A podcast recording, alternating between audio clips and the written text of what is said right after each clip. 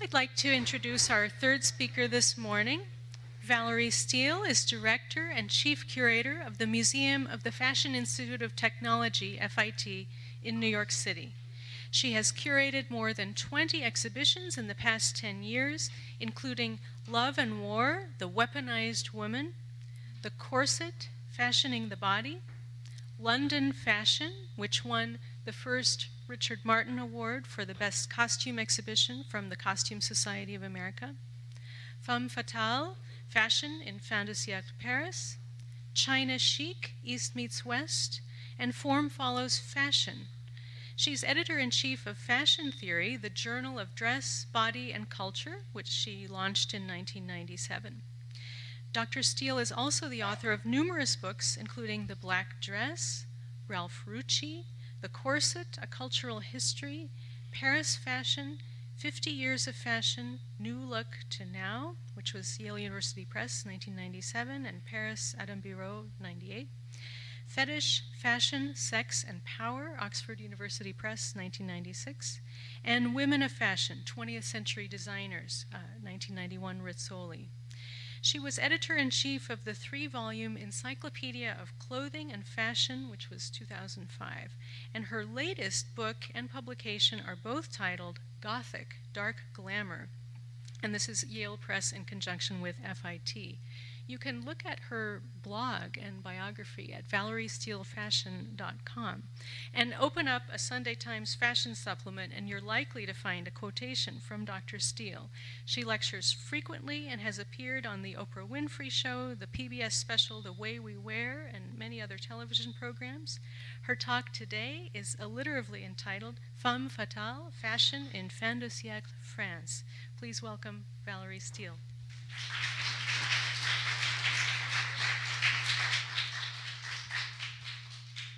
Well, Paris, of course, is famous as the source of modern art and modern life, the capital of the 19th century, and was also the capital of modern fashion. Um, as a curator, I've been interested for a long time in trying to do an exhibition about late 19th century French fashion. Of course, the original such exhibition was La Belle Epoque, produced by Mrs. Diana Vreeland at the Metropolitan Museum's Costume Institute many years ago. And as you can see from the images here, some very, very beautiful dresses were in this exhibition. Notice particularly the one with the black sort of fin de siècle um, Art Nouveau stripes on it. This was a, a beautiful exhibition, but Mrs. Vreeland had a very nostalgic and, shall we say, ahistoricist approach to fashion. It was supposed to be, you know, the most glamorous moment when everyone had the best of everything. You walked into the gallery and the music was playing Ta-ra-ra Boom-de-ay. And so I felt it left a certain um, something to be explored because actually it seemed to me that the reality of fin de siècle fashion was more interesting than her sort of hyper fashionized approach to it. So a few years ago, I did an exhibition, Femme Fatale, about fashion and visual culture in Fin de Siècle Paris. Uh, and my goal was to look at it um, not from the point of view of sort of fashion journalism or old style costume history, but rather to try and put it in the context of all kinds of recent research on women, on decadence, on literature and art from that period and show how fashion could also tell an interesting story about attitudes and changing society. Uh, I also uh, referred frequently in the exhibition to the work of Octave Uzanne, uh, who Will, of course, has also studied, and we'll talk about him a little bit later.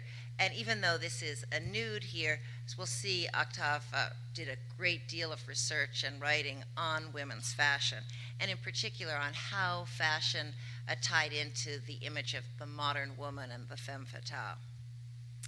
I was also inspired, of course, by Debora Silverman's book and by Emily Apter's book, both of which uh, looked at art, literature, and objects, design objects as well, and put them into the political and social context of the time.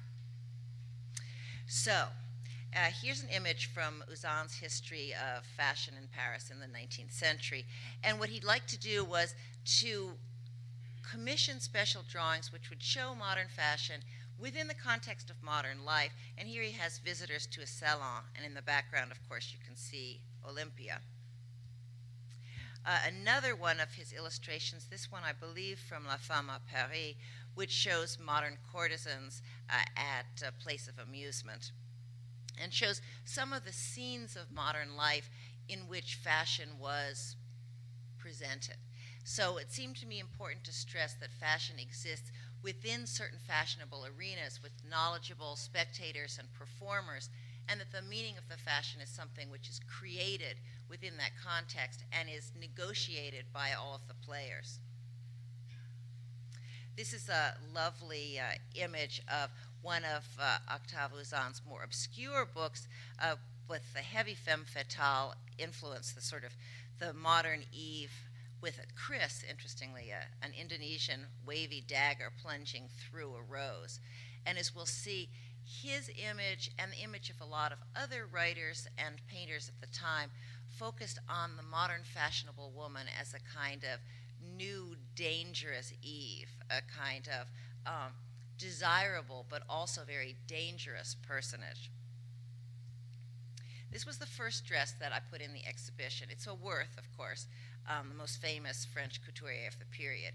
But it was worn not by some Parisian courtesan, but by a very respectable upper class American or upper middle class uh, New York lady. I borrowed it from the uh, Museum of the City of New York because I wanted to draw attention to the fact that Paris really was the capital of fashion. And although Americans frequently complained, this literature from the time, they'll say, how can the daughters of Puritan ancestors wear clothes that were inspired by, you know, the evil women in Paris? And in fact, what you see is that it's the very same dresses.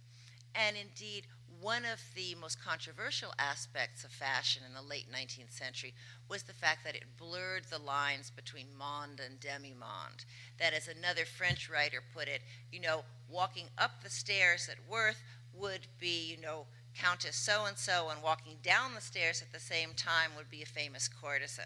And that they were literally sort of within the same realm and wearing the same clothes, except that the courtesan's clothes were likely to be slightly more expensive, more avant garde. Here we see another image from Uzanne of the fashionable parade of ladies uh, from the context in the book, the implication is that these are courtesans, but of course, this sort of promenade was also part of fashionable life.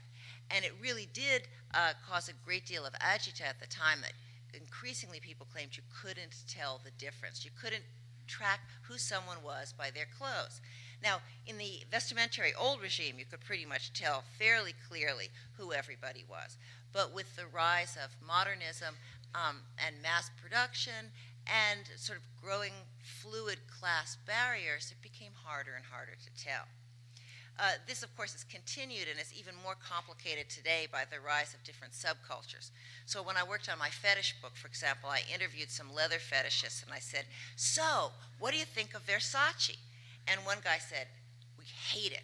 You can't tell the difference anymore whether someone is really into it or just making a fashion statement. And already, more than a century ago, uh, it was increasingly hard to tell whether you were really a woman of sex for hire or whether you were just imitating the look of such a woman. The fashion business was changing dramatically.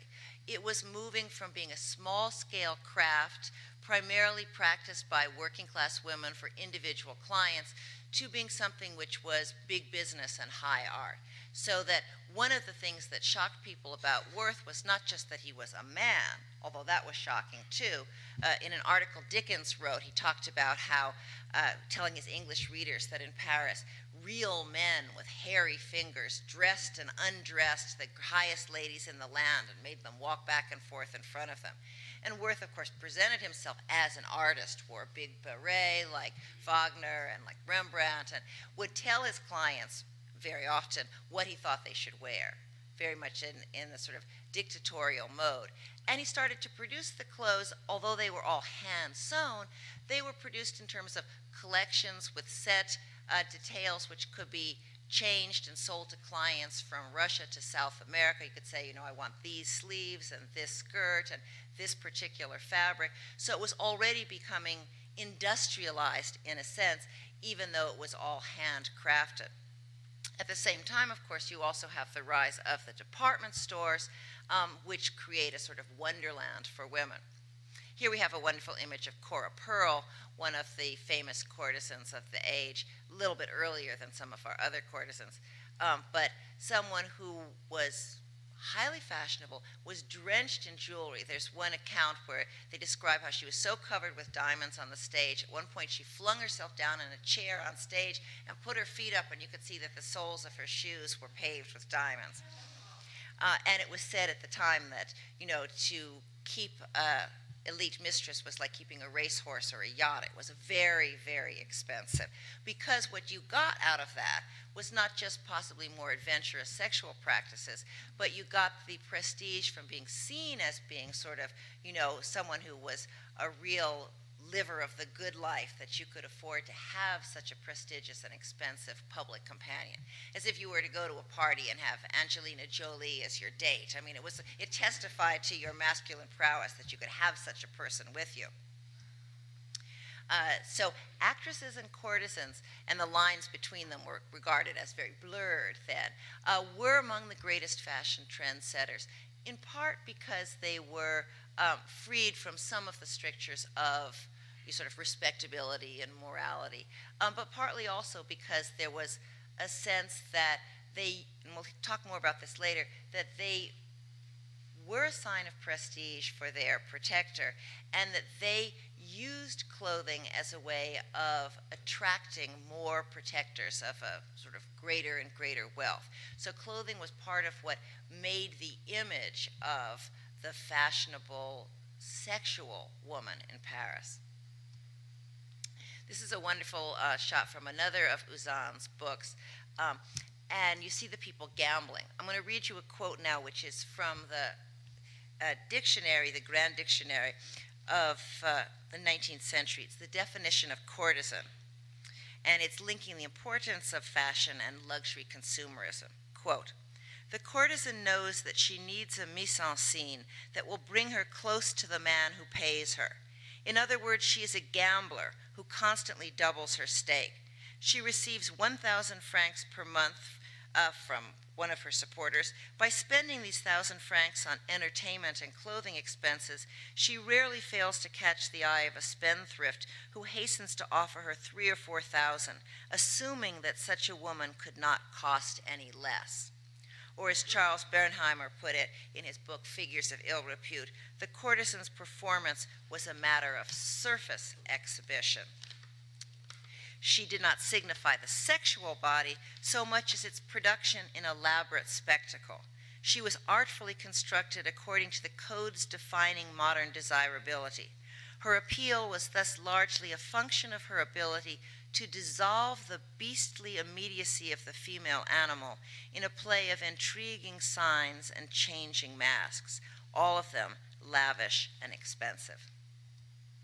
Not only the courtesan, but also the upper class, respectable woman was increasingly seen as a kind of spangled queen, a sort of glorious deluxe objet d'art, as ordinary fashion magazines hastened to assure women. And by surrounding herself with all of these artificial signs of femininity, uh, the fashionable woman created an image of herself that was, in a sense, half doll and half idol. Here you see another wonderful dress completely covered with this sort of glittering surface ornamentation. Um, in fact, of course, it's already a little bit fake because this pearls, these are not real pearls. This is not a dress worn by a Russian princess. This is just your ordinary sort of couture client. Um, but even though it's fake pearls, it's still deliciously covered, sparkling. It covers all of the sort of female secondary sexual characteristics, but you can see it's dissolving beastly immediacy into something which is quite glittering and artificial. Here you see the factories producing, mass producing all of the components of this dress.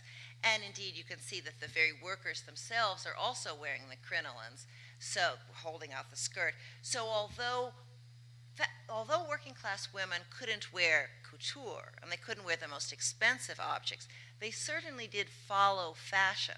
And uh, the silhouette was the fashionable silhouette.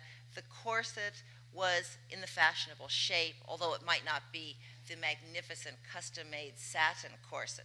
In fact, when I did my show on corsets, I made a point of, of borrowing at considerable expense a corset from Leicester in England, uh, which went, was sold under the brand name the Pretty Housemaid's Corset. It was mass produced. Uh, it was billed as the cheapest and strongest corset made. It had exactly the same silhouette as a high fashion corset. And I put it next to that so you could see it.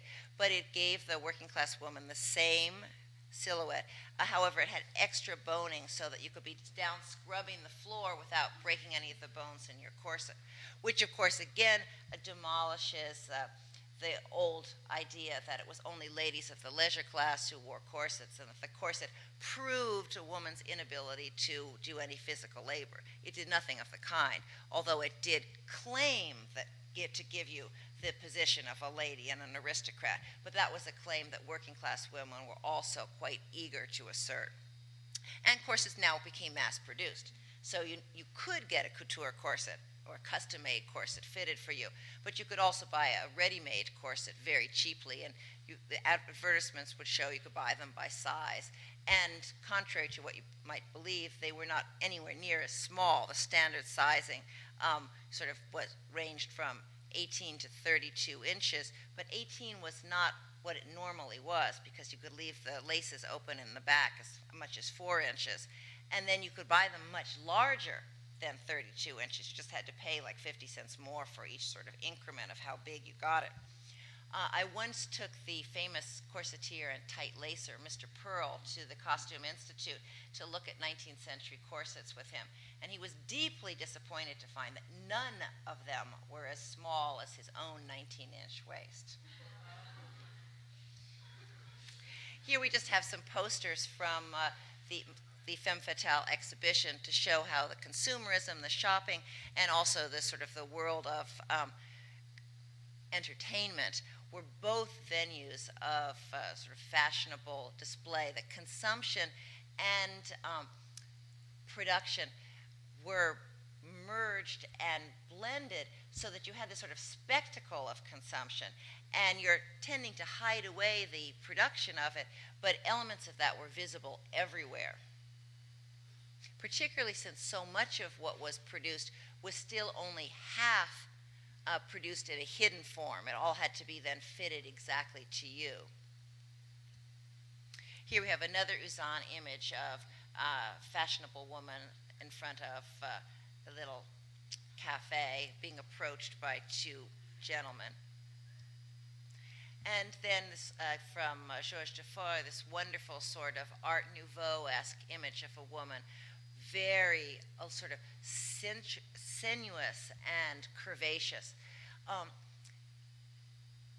I'll come back to this a little bit later, but this whole idea of Art Nouveau curves was something which was definitely an important aspect not only of famous Art Nouveau jewelry, but also of the fashionable silhouette itself. First of all, already by the 1870s, you had steam molded corsets, so which created a longer and sleeker line. And then by 1900, you can see here, she's got the, already the famous sans ventre corset, the without a stomach corset, or the S curve, which instead of squeezing you in here, would push your stomach in and cause the back to curve. Uh, it was supposed to be healthier, but in fact was considerably more uncomfortable. Here you see another um, little vignette from the exhibition, and you can see how the physical type, the ideal type at this point, was supposed to be quite well padded. In My Secret Life, the, the famous British sexual autobiography, um, he talks about how no man will stay long with a woman whose skinny buttocks can be held in the palm of one hand. You wanted, you wanted flesh. Um, but you also wanted someone who would have uh, a relatively small waist, and I emphasize again, relatively, it's the uh, waist hip differential, as anthropologists say, which was the important part. And it continues to be the important part because in high fashion models today, from Twiggy to um, you know, Elle Macpherson and everybody in between, all have a 0.7 waist hip ratio. So, although the sizes of the breasts, the amount of padding on the bottom changes, the waist hip differentials remained essentially the same. You notice also the bicycle uh, poster in the back, and this is one thing that sometimes historians have suggested that uh, the fashions changed because of dress reform and sports.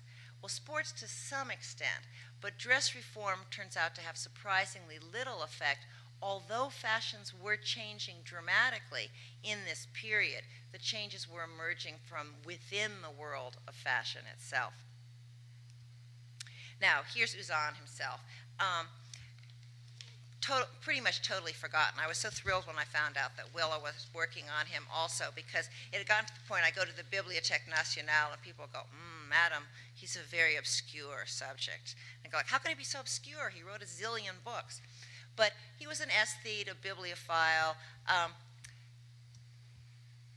he was interesting to me from the time I was in graduate school precisely because he focused so much on fashion and femininity, on this whole idea of feminine, everything that involves sort of the world of women, i.e., beauty, love, fashion. Um, and he claimed that you know fashion was woman's art, woman's literature, and he claimed that he himself was the faithful historian of women's fashion, and claimed to have great psychological expertise also as to what the modern woman wanted and how her psychology had changed. He's best known, of course, though, for his books on books. He was editor of Le Livre and other specialized journals and did a number of deluxe books on different subjects, whether book binding or the history of great book collectors.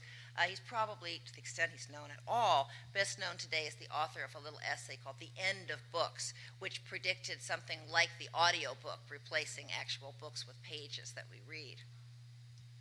Uh, but he wrote other books like The Fan, uh, The Sunshade, The Muff, and The Glove, which in pre Freudian time already went on and on about this, the erotic symbolism of the muffs and stroking the fur and plunging your hand into this dark, warm nest, etc. Uh, Son Altesse, la Femme, Her Highness Woman, and my favorite, La Femme à Paris, Nos Contemporaines, which shows the modern woman as, appropriately enough, a sphinx, this sort of dangerous femme fatale. Um, and then he traces the, his view of the history of woman in Paris, but he focuses particularly on the modern woman in this.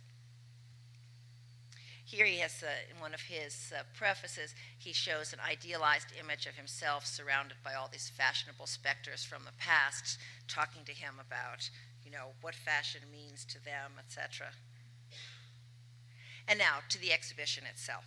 Um, one of the, I tried to put in a number of different garments, and as I said, not look at it in terms of the history of high fashion, as in you know just Worth, Doucet, etc., but rather different kinds of clothes that were worn and what um, what people thought about them at the time. So I spent a lot of time trying to craft labels which would give, in a brief sense, some feeling for text from the time you have here a really beautiful tea gown in this sort of Nile green, and then it's uh, open in front uh, with the, lace down the front and then lined on either side by fur, trimmed on either side by fur. It's very, very voluptuous, but it's very different from the corseted, fitted daytime clothing. This is the time when you could, in a sense, take off your corset or wear a much looser corset. You'd be entertaining at home. Could be a mixed crowd of men and women, but they'd all be of your social class. Um, this is the kind of dress that in literature, Proust, Odette, for example, is really known for her tea gowns, is forever lounging around. It seemed, was seen as a very seductive style of dress, um, and also as something which was part of a new sort of exoticism and eroticism in women's private clothes. So let me read to you from Uzanne again. Fashion uh, let's see, fashion is women's art, their literature, their science, their history. It's women's religion for which they would sacrifice every comfort. They are actresses in love with the effect they produce, anxious to attract attention and to dominate their rivals by the éclat of luxury deployed or the refinement of elegance of the dernier cri of Parisian creation. And he stressed it in particular because of the growing uniformity of outer dress, uh, not just because of mass manufacturing, but because of the popularity of, for example, tailored suits. There was an increasing enthusiasm for uh, intimate, luxurious, intimate attire. The tea gown, but also lingerie. That um, lingerie was so personal, so attractive, it's sort of the mark of individual expression. And we see that with intimate clothes as well, like the tea gown. Um, in the background, you see a mass produced uh, petticoat, the kind sold in department stores, not the sort of elaborate, expensive one, but again, the sort of democratization, even of some of this luxurious lingerie, which he saw as being a way of setting oneself apart from the great mass, uniform mass of women on the street. Too often, people assume that every small change in fashion indicates, you know, a, a, significant social and cultural change. Fashion is all about change, and most of the changes in fashion have to do with the internal dynamics of the fashion system. Um, however, if you look at it cumulatively, I think it's certainly true that certain elements of fashion are indeed quite revealing of attitudes, for example, attitudes about the body, attitudes about women's place in society, etc.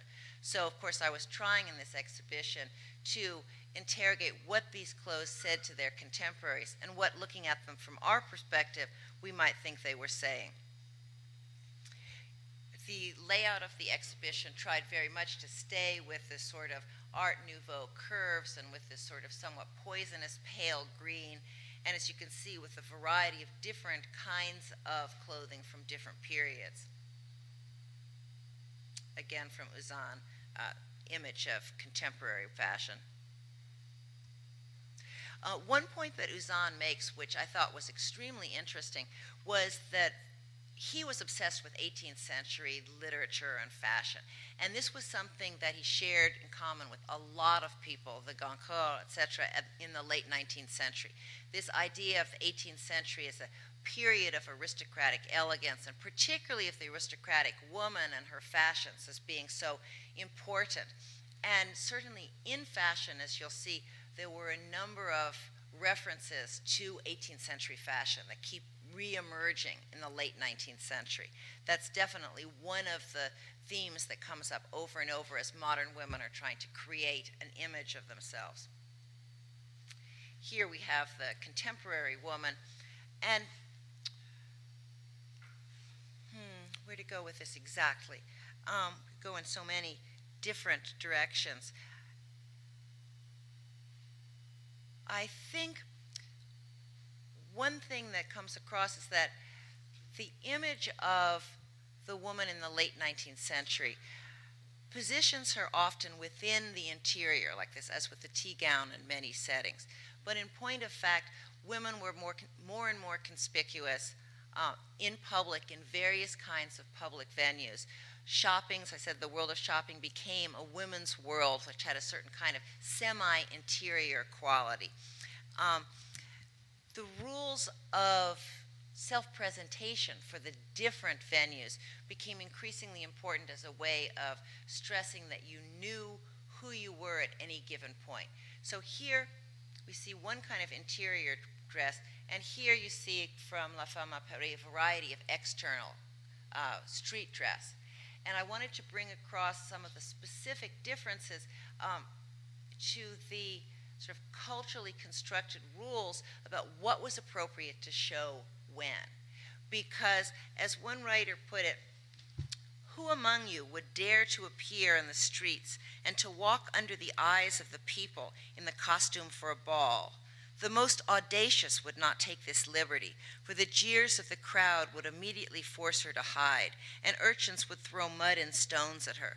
Moreover, the police would intervene and probably take her to a safe place in order to deliver her then to the correctional tribunal as guilty of an outrage to public morality. So, now we'll see um, ball dress and street dress, completely different rules. All of these rules also were complicated by specific rules of accessories. So you always were wearing a hat outside. No longer the kind of concealing bonnet. These were coquettish little hats that did nothing to hide your hair. Uh, quite the contrary, they were calling attention, and many of them were modeled uh, on men's hat styles of the past. In fact, if you take a long view, you see that in the Middle Ages and the early modern period, hats were for men, and women wore head veils. And only gradually women started to wear more and more hats and more and more decorative hats. And although you could still tell in the 19th century the top hatted gentleman versus the soft capped worker, uh, women took over the vast majority of decorative hats and appropriated them for themselves as a feminine style. I tried desperately to get uh, a hat that actually had stuffed kittens on it, which I had read about in a 19th century paper, but I couldn't find anything like that, although I found lovebirds and other kinds of uh, trimmed hats. And here, all of the various uh, fashionable shoes. Now, um, 19th century people were no more uh, foot fetishists than they are now. Um, that foot and shoe were certainly the focus of attention, but you saw them. I mean, you saw plenty of feet and shoes. Um, it's just a question of under what circumstances and which feet and shoes when. That would be the distinguishing mark between whether you were a young girl or a grown up lady or a working class woman or a ballet dancer or who you were supposed to see at any given time. But you certainly had decorative stockings with you know, decorations up the, the leg, and it was no surprise to see that decoration in the air of the crinoline when the crinoline swung. Later on, when the front of the dress was sort of molded to the torso, and you could even see the lines of the thighs through the dress, um, the body was not nearly as hidden as we might assume looking back on it. We say, oh, it's hidden from neck to ankle. But the people at the time were quite attuned to all of the sexual display in the dress. Here's one of those evening dresses that you couldn't possibly wear this on the street without having stones thrown at you and being picked up by the police. Um, what you have is it's showing the top of your bosom, showing your naked arms. That's it. These things previously uh, had been not a shocker at all in the daytime, but gradually, as you get uh, a more modernized class structure, you get much more of a sense that it's occasion specific eroticism you look at 19th century novels, Trollope has a novel where this rich working class woman um, has made money, and so she goes to a daytime party that is held by the sort of lady of the manor. And the lady of the manor keeps trying to say, Wouldn't you like a shawl? Aren't you cold? Because she's wearing a low cut dress and it's daytime. She shouldn't be doing that. But in the evening, you could have it totally plunging. In my Gothic exhibition, I had a morning dress from 1900, plunging decolletage, skin tight, covered in sequins, and bare arms. And whenever I give a tour, people would say, How can that be a morning dress? It's so sexy. And I would go, Those are matte sequins. They're not shiny sequins. That's what makes it a morning dress. It was perfectly appropriate to have that low decolletage in evening.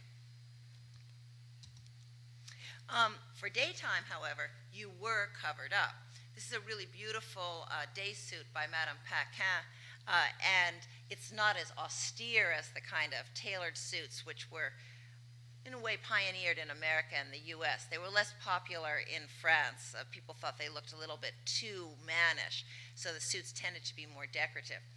Um, I know in my label for this, I put in uh, a translated quote that Uzanne has in one of his books for the revolutionary march of the little dressmakers which goes, What does the dressmaker demand of the house of Worth or of Paquin? More money, less work. And in fact, you know, this, uh, the workforce was, for in the fashion world, predominantly female. Uh, and large, a significant percentage of working women were working in some aspect of the fashion industries, fashion and textile industries. Um, Paquin was interesting because she brought herself way up to be equivalently famous with Worth, and for the 1900 exhibition, was elected president of the Chambre syndicale de la haute couture parisienne, and had uh, a mannequin based on her uh, at her dressing table in the international exhibition. And people claimed that the statue of La Parisienne on the top of the gate of the 1900 exhibition was supposed to be dressed in, you know, a stone facsimile of a Paquin gown. Of course, we had to have uh, lingerie and corsets in the show because that was something that people are always, always interested in seeing. And this was an area where fashion became conspicuously more erotic in the last three decades of the 19th century. You'd always had um, some erotic lingerie. But by this period, you start to have, for example, the introduction of color into lingerie, which um, people writing at the time complained this was a symptom of modern neurasthenia. You know, had all this colorful lingerie. People were getting overexcited and over sexualized. Um, back when, I think I can go, ahead once. Oh, sorry, this is our mass produced one. Try one more. Ah, I'm not doing well. Let me go back. Um, if you further on, I have uh, Manet's Nana. And when that was first shown, uh, Huysmans, in an art criticism, said you can always tell the aristocracy of vice by their lingerie. And uh, that blue satin corset was uh, totally uh, eroticized and unacceptable. But that was in the late 1870s. By the mid 1880s, it was perfectly acceptable for fashionable women to be wearing uh, colorful silk and satin corsets and petticoats. Um, it was no longer a case of La Vie Parisienne saying that, you know, the woman who was comme il faut wore a white satin corset or, you know, a black or a gray satin corset. Instead, it was increasingly things which were colorful, which were decorative. So from the white plain underwear, you were going towards color and decoration, but you were also going towards various kinds of specific sports underwear. Uh, so, for example, bicycling corsets, horseback riding corsets, things which gave you greater freedom of movement, corsets for rowing, etc. Uh, unboned corsets that had uh, just extra stitching on them to support you rather than uh, actual whalebone or steel because uh, whalebone, the whales were already being driven to extinction and working class women wore corsets that had metal bones, not whalebone.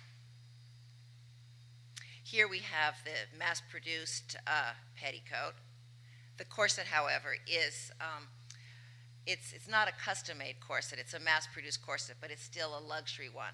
This is one of the problems with fashion collections that you have overwhelmingly middle and upper class clothing. We're doing a show that opens with my young curators this summer on fashion and politics, and we do have working class American 19th century clothes, but we didn't for French clothes, and nothing that worked right for this particular show. Here you see again the sort of uh, amazing floral imagery. Now, the image of woman as a modern Eve, as kind of a destructive femme fatale, is a really, it's an old idea. It goes back to the Bible and to Pandora's box. But in the late 19th and early 20th century, it seems to have become particularly prevalent because of widespread cultural fears about the new woman and the threat that she posed to society in general, that as she became stronger, men would become weaker and more effeminate. And certainly a lot of the discourse on it assimilates women to nature and you know the processes of birth and growth and decay and death. Um, so there is that theme. And yet, on the other hand, Fashion is outside the organic cycle of birth and death and decay. It's an artificial realm. And in the fashionable woman was also, as far as many people were concerned, stepping outside women's appropriate biological role as wife and mother to insist on herself as an individual and as someone in pursuit of her own pleasures. And even one could say, like the dandy, you know, an artificial being outside of the realm of nature. Here we have more lingerie and peignoirs. Got um, beautiful lingerie. It's not only Uzanne who was into that, although he, as he memorably put it, a great coquette is like a flower who only emits her discreet perfume in the mystery of her intimacies. And in another book, he talks about this new Eve enveloped in a frou-frou of silk and lace. He, he, he's wonderful. He goes on and on about exquisite petticoats and divine chemises. But he wasn't the only one. Uh, another woman writer, um, the Comtesse de Tramar, in her Breviary of Woman, 1903, writes that it is the veiled, the secret part, the desired indiscretion conjured up. The man in love expects silky thrills, caresses of satin, charming rustles.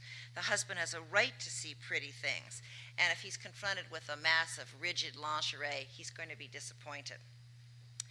Moreover, this wasn't only in France. You had English beauty and fashion writers saying the same thing. Wonderful English uh, writer who says that the Christian the fashion has in common with the Christian religion the idea that the invisible is more important than the visible. And she actually calls her book The Cult of Chiffon. And she goes on and on, even more than Uzanne, about those desired thrills of under, undergarments. Uh, here you see a beautiful Berthe Morisot of the chemise. Here, Nana, of course, with the blue satin corset and the blue um, stockings.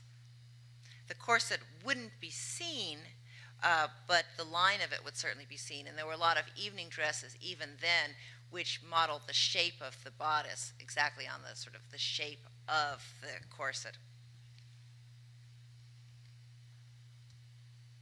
From La Vie Parisienne, a wonderful uh, double spread centerfold on different kinds of corsets and the women who wore them. So the corset becomes kind of a metaphor for the woman. You know, like the black satin corset is for the little laundress who's thinking of going bad, and you know the the perfume suede corset is for the woman who's about to engage in violent exercise, and the perfume's going to become stronger as the suede becomes more heated up. But interestingly, in this centerfold uh, from about 1882, uh, the central figure is the woman who doesn't wear a corset at all. And there's one on the side, there's the dress reformer. She doesn't wear a corset, but she's a figure of, you know, great horror and dismay. But the central figure doesn't wear a corset because she doesn't need to. And they say this is very rare, but you know, if you have this naturally beautiful figure, you don't need to wear a corset. And in fact, by the turn of the century, uh, when I would read fashion magazines with interviews, particularly with actresses, and they would talk about who's your favorite couturier, Worth Doucet, who's your favorite jeweler, who's your favorite hat maker. A lot of them, they say, who's your favorite corsetier? Well, these women will say, I don't need to wear a corset. And you look at the picture and you go, babe, you are wearing a corset. But the point is, it was already supposed to be better. Of course, it was already imaginatively being seen as something that only someone who was old and fat would need to wear. That if you had the ideal body, um, you didn't need to wear it. And so, again, um, the idea that, in a way, my corsets were never really given up, they were more internalized uh, towards diet, exercise, and ultimately plastic surgery. So instead of just pushing the fat around, you had to deal with the fat. So, for example, when I did my corset show, and I custom made had custom made a 1880 style corset in black leather, and I was being fitted for it, and I said to my corsetier, "There's fat coming up on my shoulder," And he's like, well, well, Val, it, it has to go somewhere. And I'm like, well, make it go somewhere else.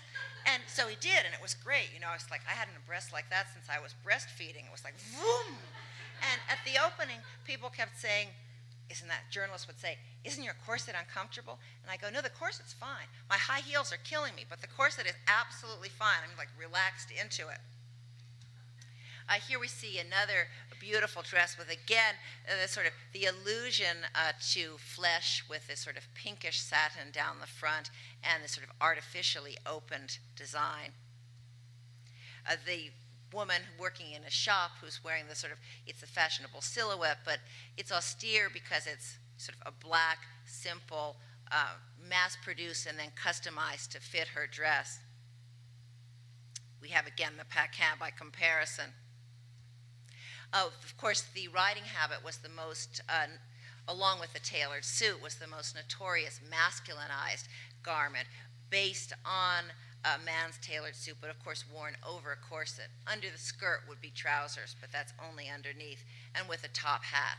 Uh, not insignificantly, uh, lady equestrians were known as Amazons, and there was a lot of sort of eroticism that focused on this particular style of dress.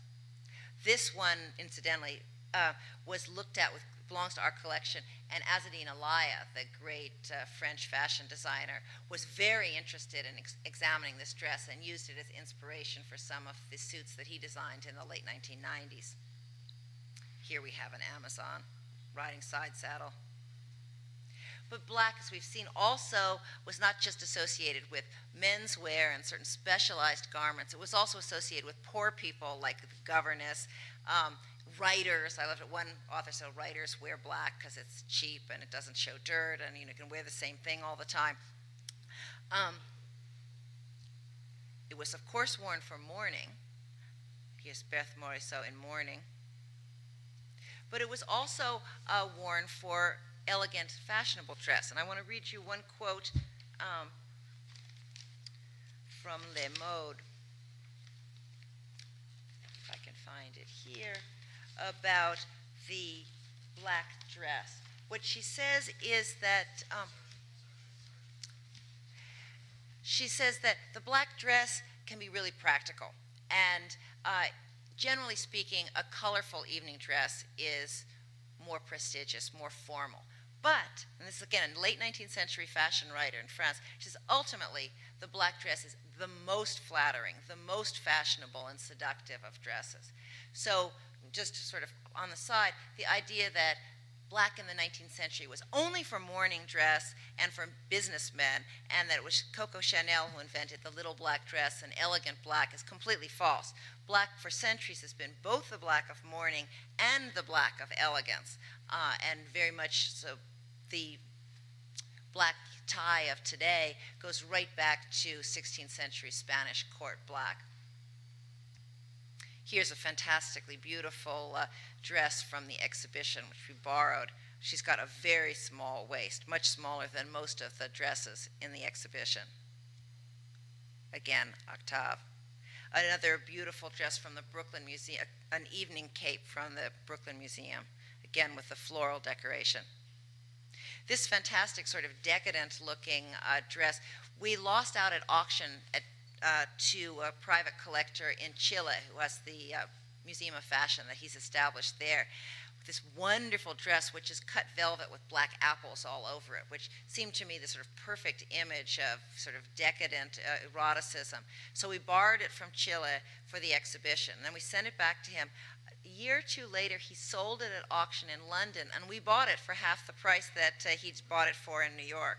Um, but this dress, as I was uh, working on this, I kept looking at various sort of decadent novels and images of dandies and decadent females in in black. You know, one description of a woman looking like you know a panther in black, you know, and this sort of uh, the seductiveness of the color and the style were very much a part of fashion discourse in the late 19th century.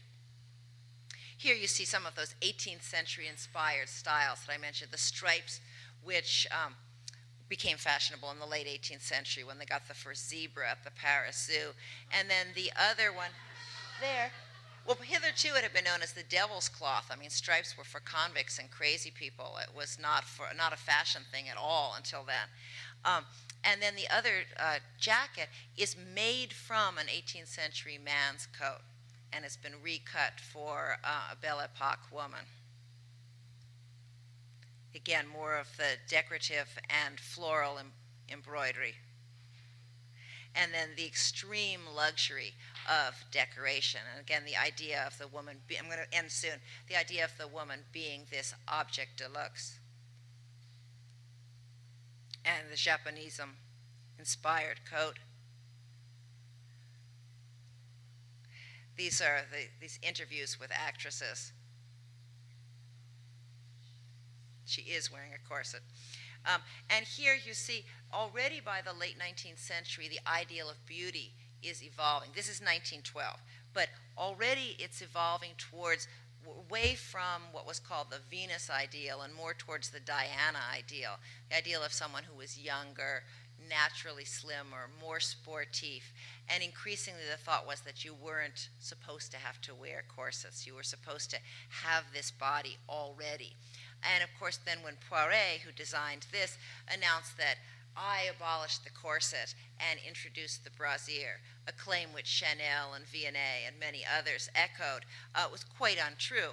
Uh, the style of undergarments changed and the body type changed, but changing gradually from within the world of fashion and not as a response to uh, dress reform requests to bring in something that was more practical. Similarly, he brings in harem pants like this is coming from the world of ultra high fashion and not from the world of dress reform. So, just to conclude, the end of uh, last shot of the exhibition, we see then how the lush ultra femininity of fin de siècle fashion evolves into something already towards the later part of the 19th and early 20th century, before the First World War, evolving into a newer, more modern image of femininity. If we look at a dress from 1900 or 1890 and one from 1925, it's reasonable to assume that the war caused the difference. But in fact, if you look at something from 1890, 1900, 1905, 1912, you see the changes are happening there within the world of fashion. Thank you very much.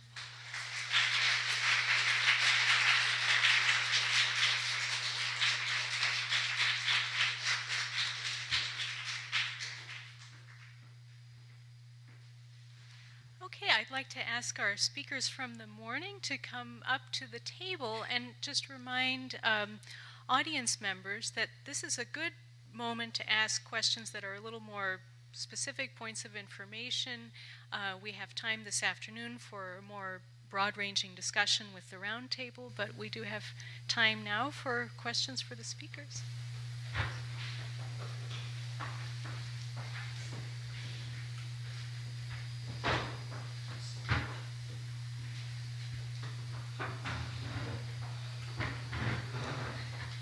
Yes, please. Uh, Sophie.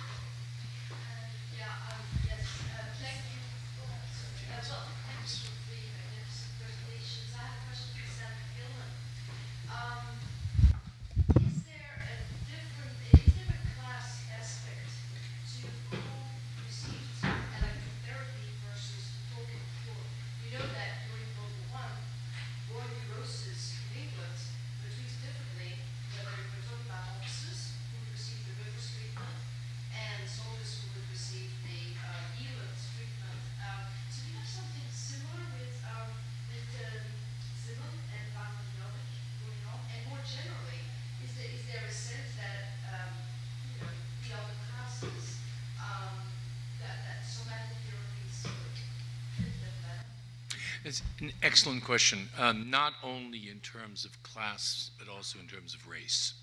So, um, but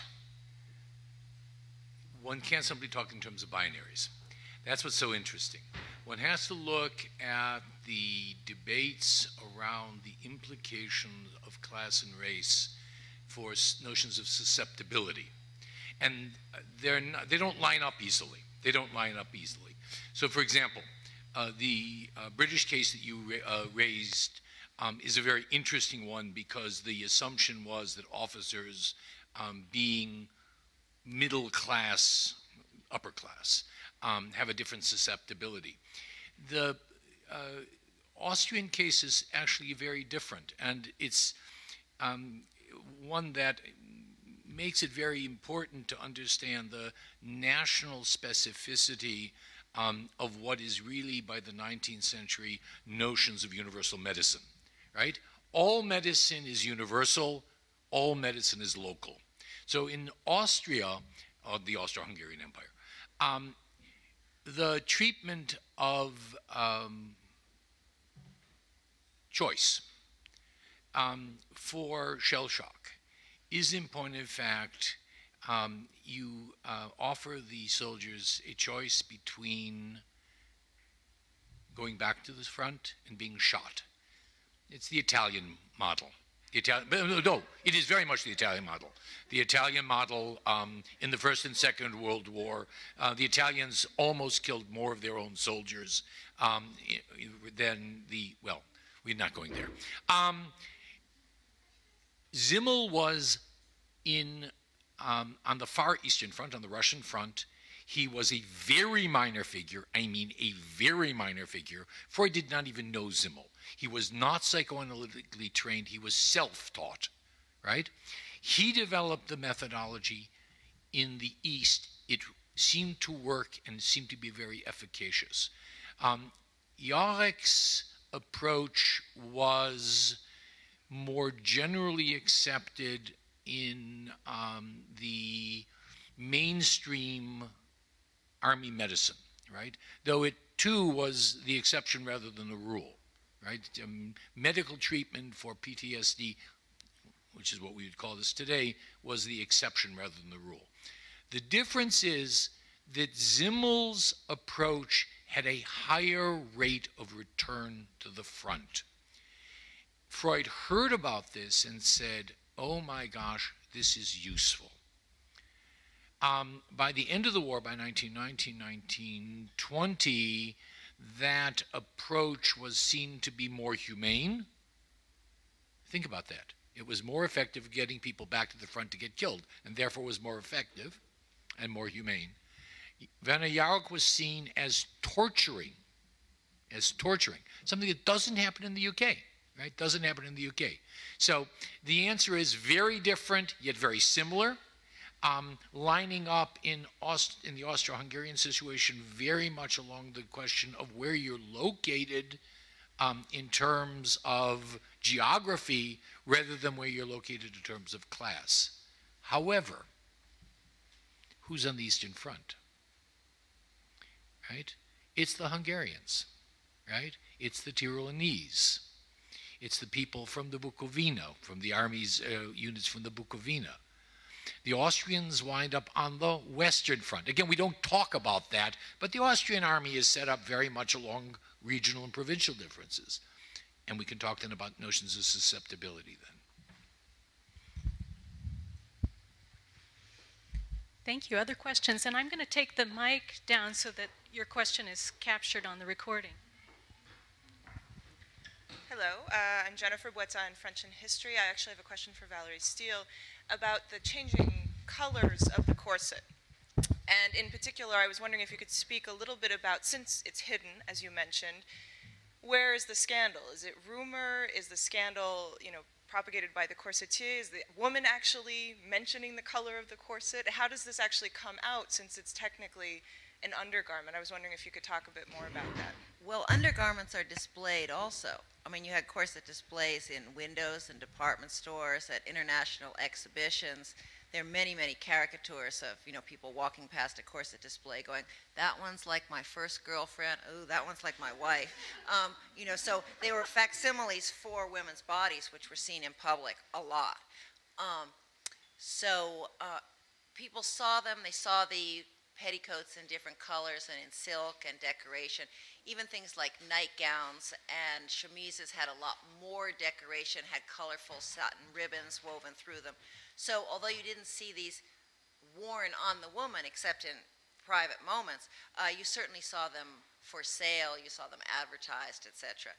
Um, and I don't know, maybe Sander could tell us more about why color was seen as being so sort of hysterical, but there was certainly there were complaints in magazines and newspapers that this was a symptom of increasing neurasthenia. Um, that people needed this, well, possibly probably because they needed the stimulus of the excitement of color. Because, for example, in, uh, in already by the 1880s in La Vie Parisienne, there's uh, another little discussion about uh, corsets, and the author warns women that if their lovers need to see them in a black corset or black stockings, it may be because they can't get it up otherwise. Um, and so this is a kind of additional stimulus. Uh, petticoat, red petticoats had been used earlier because it's thought to be warmer and healthier, but red was also recognized as a color of passion. But you get a whole array of colors. You get beautiful blue satin, and you get amazing embroidered things. There's black satin corset with all kinds of embroidery and like mauve and pink all over it. Um, so on the one hand, corsets and lingerie in general becomes more decorative, but then at the same time, beginning in the 1880s, you have a split also towards sports corsets and sports underwear. Instead of having one generic plain white or gray or black, being practical, um, corset and lingerie, you have specialized kinds for the different roles you're playing. And the erotic role was one that increasingly in the late 19th century, the wife was supposed to be playing too. That it was supposed to be more of the idea of a companion at marriage, and you should have somehow romance within the marriage as well as outside of it. Let me add just a bit to this. I mean, you're absolutely right.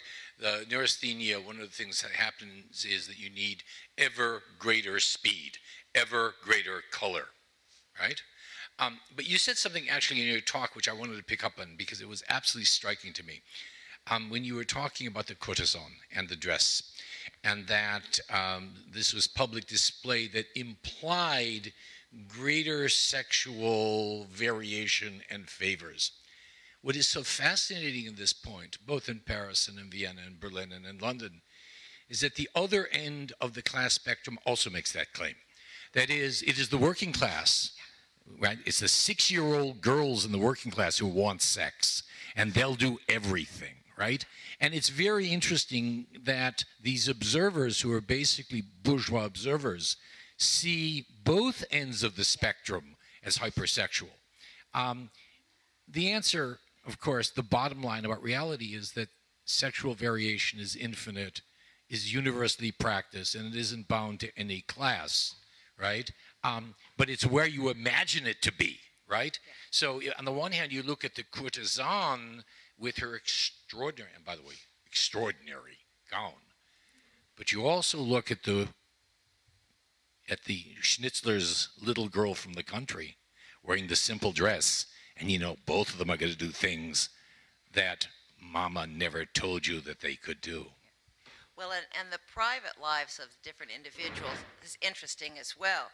I mean, um, Uzanne, well, famously, Jean Lorrain accused Marcel Proust of being a, a, homosexual in print, and Proust challenged him to a duel.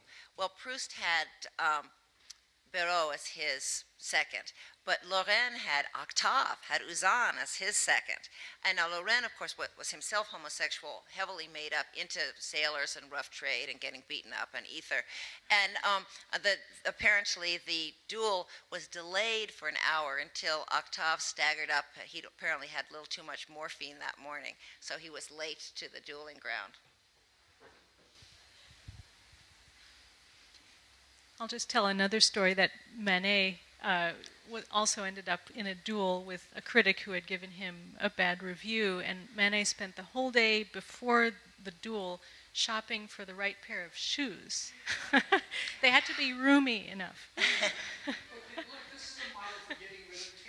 yeah. Right? Questions? Yes.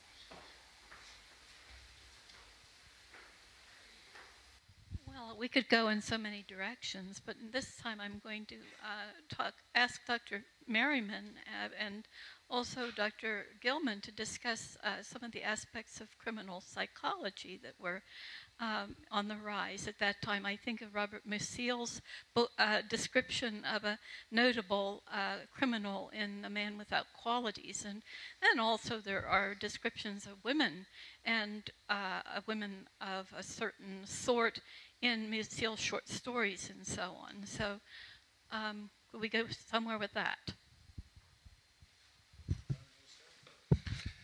Don't have much to say about that, except it's the influence of what's his name, Lombroso, and their, uh, you know, they, the minute that they arrest um, Emile and all sorts of other people, they start measuring their ears, and and and uh, you know, they measure their thumbs and everything, and, and, and they, they, I mean, it's a wonderful source of, of, of information, and the, the popular press makes these sorts of conclusions based upon a, a, a, a uh, they, they discuss it, but the police didn't take it very seriously. But um, you know, Robert Nye, I guess, knows all. About, isn't it Robert Nye? Who yeah, Bob Nye, who just uh, used to teach at uh, at uh, OU and, and is not now retired, but would be the person to uh, consult on that. Uh, uh, Sandra, do you want? Yeah, um, one of the things that happens um, from 1880 to 1914 um, is the rise of criminology as a specialty. And there are three um, strands. The one you've just mentioned, the strand of degeneration theory, um, which, by the way, actually has real implications the measuring of the ear and of um, the taking of fingerprints, um, the photographing, which has triple purposes. Um, it is both to record the image for record keeping, it is to record the image for the analysis in terms of signs of degeneration, and it is in terms of teaching um, what criminals look like. So you can, in a sense, see them before they do things, right? So, but that's in a sense, it plays itself out in very specific ways. But there are two other schools of criminology that arise at the same time in Paris, in Vienna, and Berlin. One we can talk about is a school of the sociology, right? Um, Durkheim is part and parcel of this, and if you read the um, Review of Sociology, there are lots of articles about criminology, and indeed, the book on suicide is full of discussions of the criminal um, produced by social forces. And then the third, which is for me the most interesting, arises in Berlin before the First World War with Karl Abraham, the greatest psychoanalyst next to Freud, and Freud acknowledges this. Um, Abraham develops a psychoanalytic theory of criminology. That's what Musil is responding to, by the way. That's what Musil is responding to. And these are competing schools. So again, it's very easy to talk about racial measurement, right, with Lombroso. Um, it is very easy to talk about criminological measurement. It's the one that is the most visible. But you've got to understand that they're competing for understanding the criminal as degenerate. And remember our Zola, degenerates give birth to degenerates of different form. Alcoholic parents have prostitute daughters. That's what Nana's all about. Um, a sociological one, which is precisely what John was talking about the notion of um, the inner city versus the outer city. In London, exactly the opposite Seven Dials versus Ebenezer Howard's New Garden City, right? 1890s. Um, and then the psychoanalytic, which understands the criminal um, as both libidinous, that is, as having the, the in, incomplete repression of libidinal drives, but Abraham, who always has a social context which Freud never has, always talks about this as playing out within society. Let me just add one thing about the anarchists. There's, uh, I came across this, um, uh, this kind of remarkable uh, effort in about oh, maybe 1904 by this uh, this policeman in Paris to kind of he took all of the kind of big time guys and by incidentally they were all guys. Outside of Louise Michel who was not not a terrorist but they, they were talking really about men though there were women sort of on the on the, on the edge of the movement. And he and, and he you know, I don't know what he'd read, but he kind of takes them all and it says, you know, what about their fathers? What was their relationship with, with their, their fathers? I mean, how did they grow up? What kinds of social circumstances did they have? How was their relationship with, with their mother? And it was a way of trying to predict. You know, it was far more savvy than simply measuring years, but it, it, it really was kind of cool and, and it, it, reflected uh, the, the kind of popularity of it, precisely the stuff that, that Sanders talking about. By the way, when to say there's always a gender difference. I, mean, I was talking about this as people Lombroso, for example, talks about men are violent criminals, women will poison you, right? I'm always careful what, what I eat at conferences. Or burn you. okay, we have time for one more question before we break for lunch. Sophie? I've got a to say Sophie de Schaepdrijver, History Department. Question for uh, Valerie Steele. Uh, what do we know about uh, changes in modiste um, organization of work in the fin de siècle? Is in the organization of work at Fashion Atelier, um, is there more outsourcing of parts of the work. I mean, the, in, the, in, the, same way that you see um, changes in the making of gloves, which was just one holistic profession, and then it completely gets fragmented, where parts of the work are outsourced to, to villages. And how, how would that relate to uh, the changes in fashion? Um, much of it is outsourced.